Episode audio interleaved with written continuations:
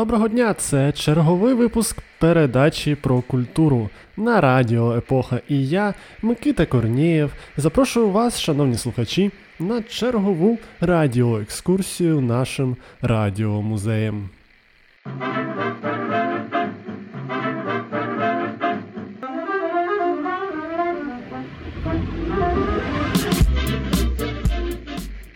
О 90-ті.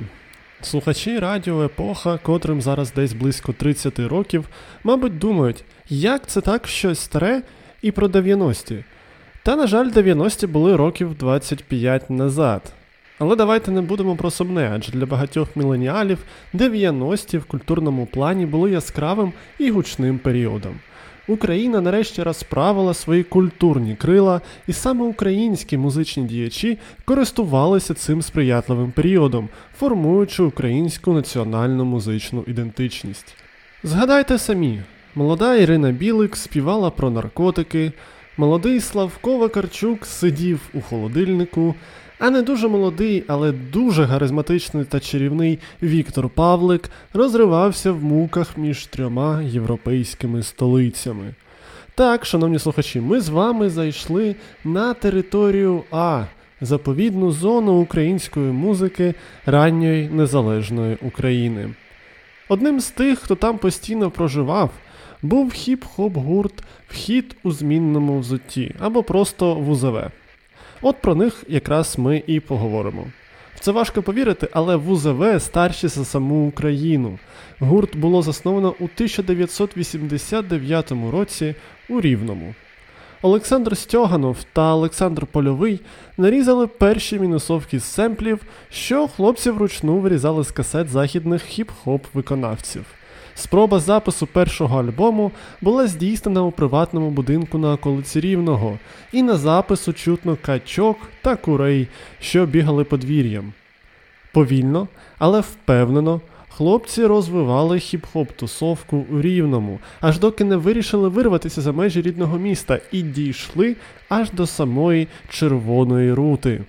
Пройшовши крізь сито відборів, з боями відпросившись зі школи і взявши до складу Олега Туніва і Романа Веркулича, в УЗВ поїхали на фестиваль в Український Крим.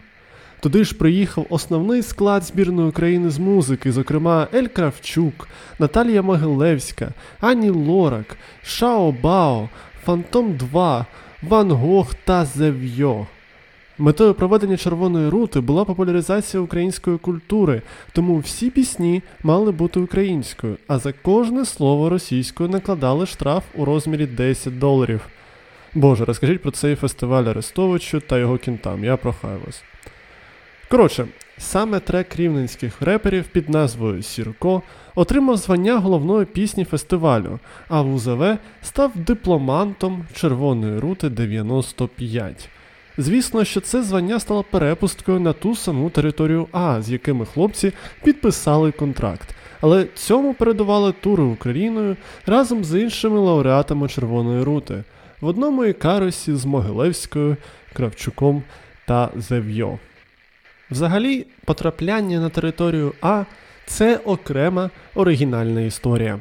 Побачивши передачу по телевізору, Стьоганов вирішив оригінально привітати територію А з річницею. Він намалював на аркуші перекреслений чобіт і написав Вхід у змінному взутті вітає територію А. Там зацінили. Десь в той період часу гурт залишає Олександр Польовий. Але в той же період часу починається створення, можливо, найбільшого хіта в УЗВ той день коли. Я втомився так довго грати. Час або жити, або вмирати смерть нічим не відмінна від гри. Бо вже той день, коли одяг сухий та вдосталь тиші можна сидіти, пікши від миші, в помороку вешали. Бо вже той день, коли, бо вже той день, коли, бо вже той день, коли.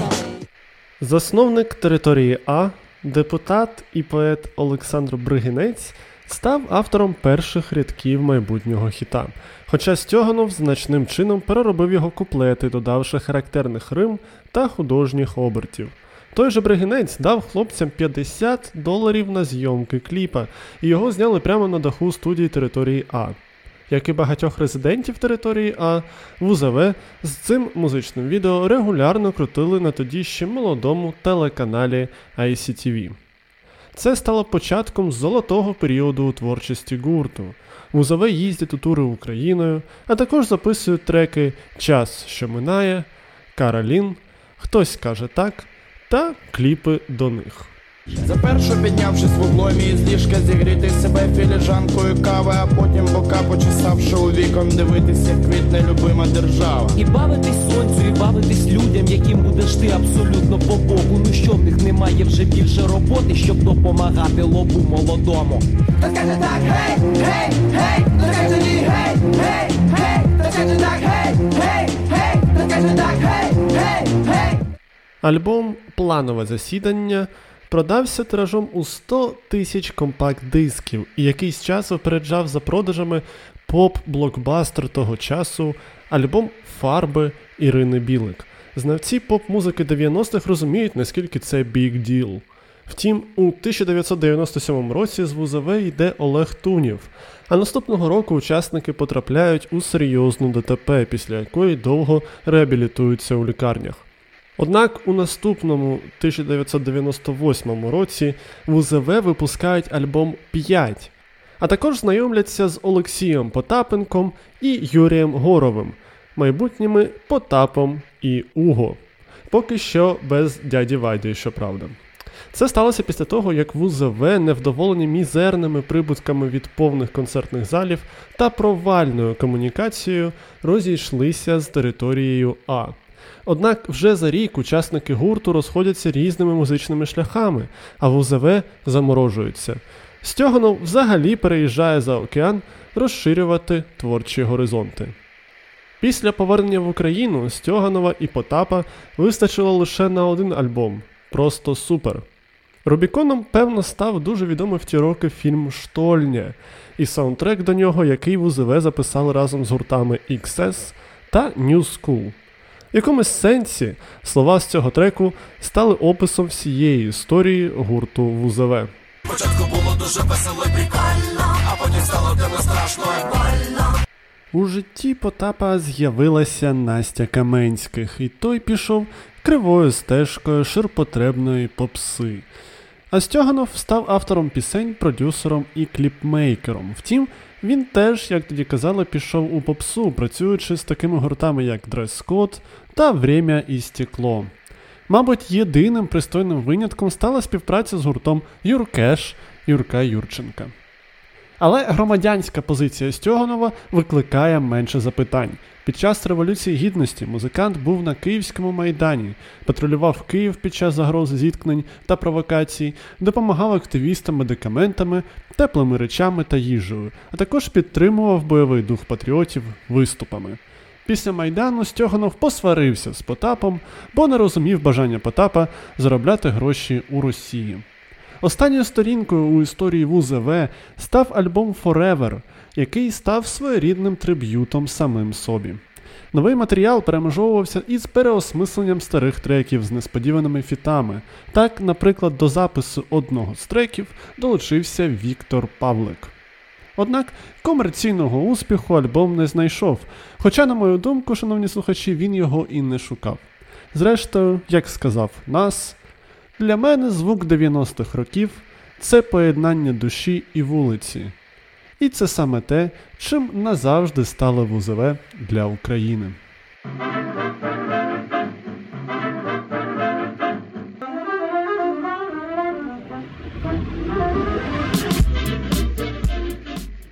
Щось нове. Україна 1990 роки. Схильний до насильства молодий чоловік із головою занурюється у безжальний світ криміналу.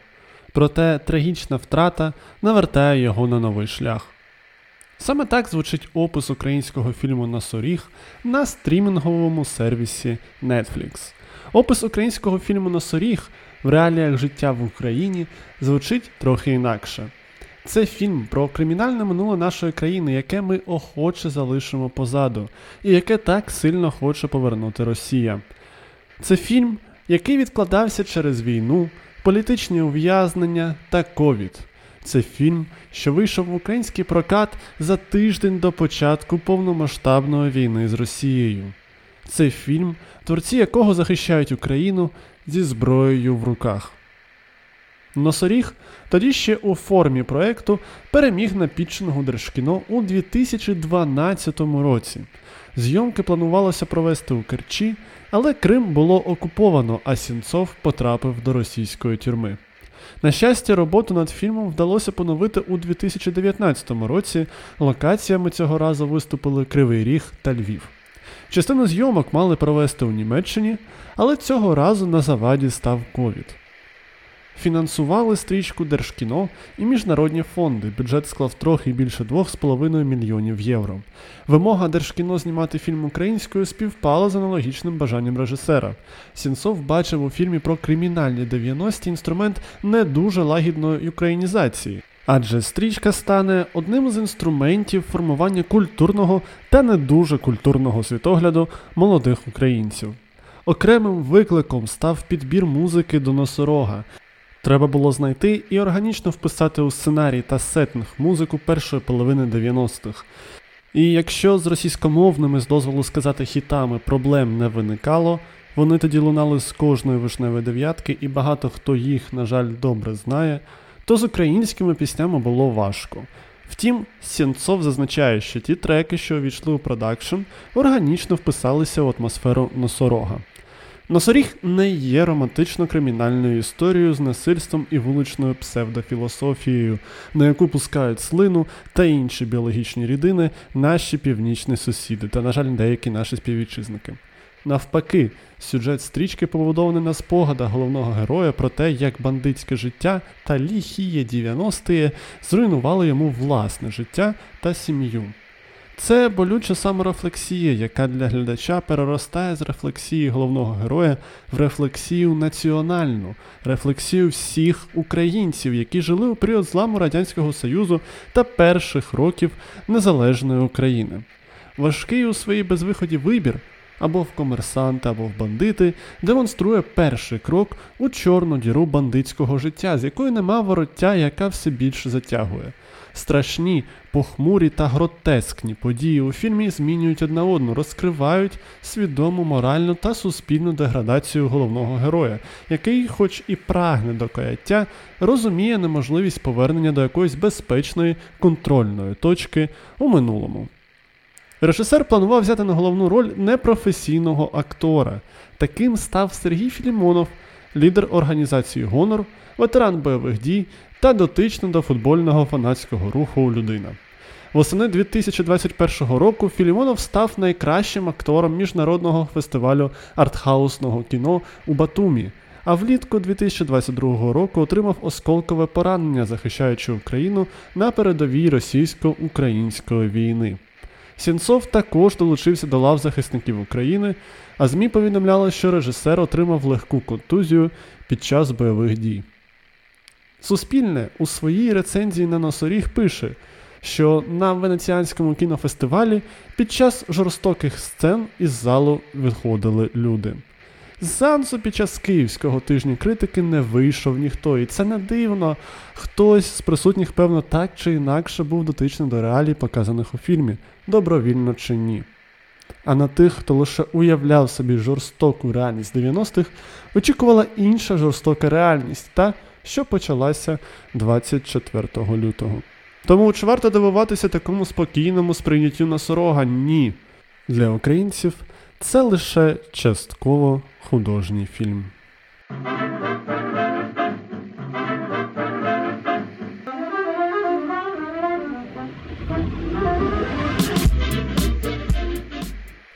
Щось запозичене. О, якби ж ми з моїми сучасниками-миленіалами на уроках зарубіжної літератури замість навали російських з дозволу сказати літераторів вивчали творчість наших інших сусідів, поляків. Справді я не певен, шановні слухачі, що я відкрию комусь очі, але на цьому варто наголосити ще раз. Польська література вражає і може задовільнити практично будь-який літературний запит вимогливого читача.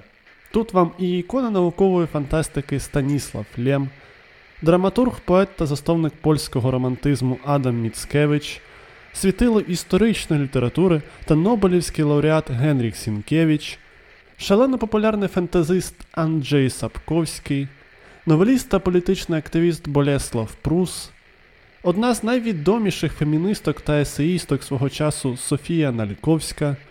Ще одна Нобелівська лауреатка, активістка та наша сучасниця Ольга Токарчук, а також, врешті, Януш Вишневський, ще один сучасник, який розірвав на шмаття усі рейтинги своїм дебютним романом Самотність у мережі. Втім, на сьогодні нашим головним героєм став Бруно Шульц з його збіркою оповідань Цинамонові крамниці. Шульц польський письменник та художник українсько-єврейського походження. Автор народився і жив у Дрогобичі. Саме це місто впізнається у локації, де відбуваються події збірки. Головний герой описує своє життя, а також життя його рідних і близьких, звичайної купецької сім'ї, яка проживає у Галицькому місті. Вони живуть звичайним життям і роблять звичайні речі, готують їжу, ходять на ринок, гуляють містом. Але на сторінках цинамонових крамниць зібрані не просто записки або мемуари. Шульц надає своїм оповіданням відчутний фльор міфічності та магії. Єржи Єржепський у своїх приписах до Шульца зазначав, що той побудував міфологізовану реальність, оброблену уявою, художньо деформовану і збагачену всіма можливими посиланнями або натяками на інші літературні твори, на великі міфи, на інші більш екзотичні галузі реальності. Кінець цитати. Так, наприклад, головний герой захоплюється своїм батьком, роблячи з нього міфічного чарівника, який має магічні здібності та наче живе на межі реального та нереального світів. В реальності ж батько, скоріш за все, почав повільно божеволіти. Звісно, що описуючи подібні речі, Шульц щедро приправляє свої тексти метафорами та змішує їх зі старомодними іншомовними словами та навіть науковою термінологією. Автор оживляє світ навколо головного героя, наділяючи предмети життям та представляючи людей у вигляді тварин. Таким чином, Шульц ніби поєднує два прояви своєї творчої сутності, адже, окрім написання прози, Бруно також був художником. Не всі критики того часу змогли осягнути всі літературні прийоми, що використав Шульц, а засуджувачі авангардної літератури гучно розносили цинамонові крамниці. Цікаво, що наразі існує два переклади крамниць української. Перший під керівництвом Івана Гнатюка та Андрія Шкраб'юка, насичений діалектизмами та старомодними словами, і містить словник у кінці книги. Другий, більш пізній, зробив один з найвідоміших українських письменників Юрій Андрухович. Дехто каже, що не всі переклади Андруховича є вдалими, але цинамонові крамниці до цього списку не входять, і цей переклад сміливо можна рекомендувати до читання. Ще один цікавий факт якось розповів інший український літератор Андрій Любка. Виявляється, Бруно Шульц культова постать на Балканах. Хорватські та сербські колеги Любки розповідали, що Шульц належить до їхнього власного канону найважливіших авторів. Також Шульц досить популярний в Угорщині. А українським читачам, а особливо поціновувачам творчості Маркеса, Рабле та Гофмана, передача про культуру радить долучатися до лав читачів та поціновувачів Бруно Шульца та й загалом польської літератури. Також, до речі, радимо долучатися до захисту України своїми донатами. Посилання на Повернись живим традиційно залишимо в описі. Але будьте вільними донатити туди, куди вважаєте за потрібне, особливо якщо це точкова допомога тим захисникам України, кого ви знаєте персонально. На цьому все. З вами була передача про культуру на Радіо Епоха і її ведучий Микита Корнієв. Читайте, слухайте, дивіться та робіть українське.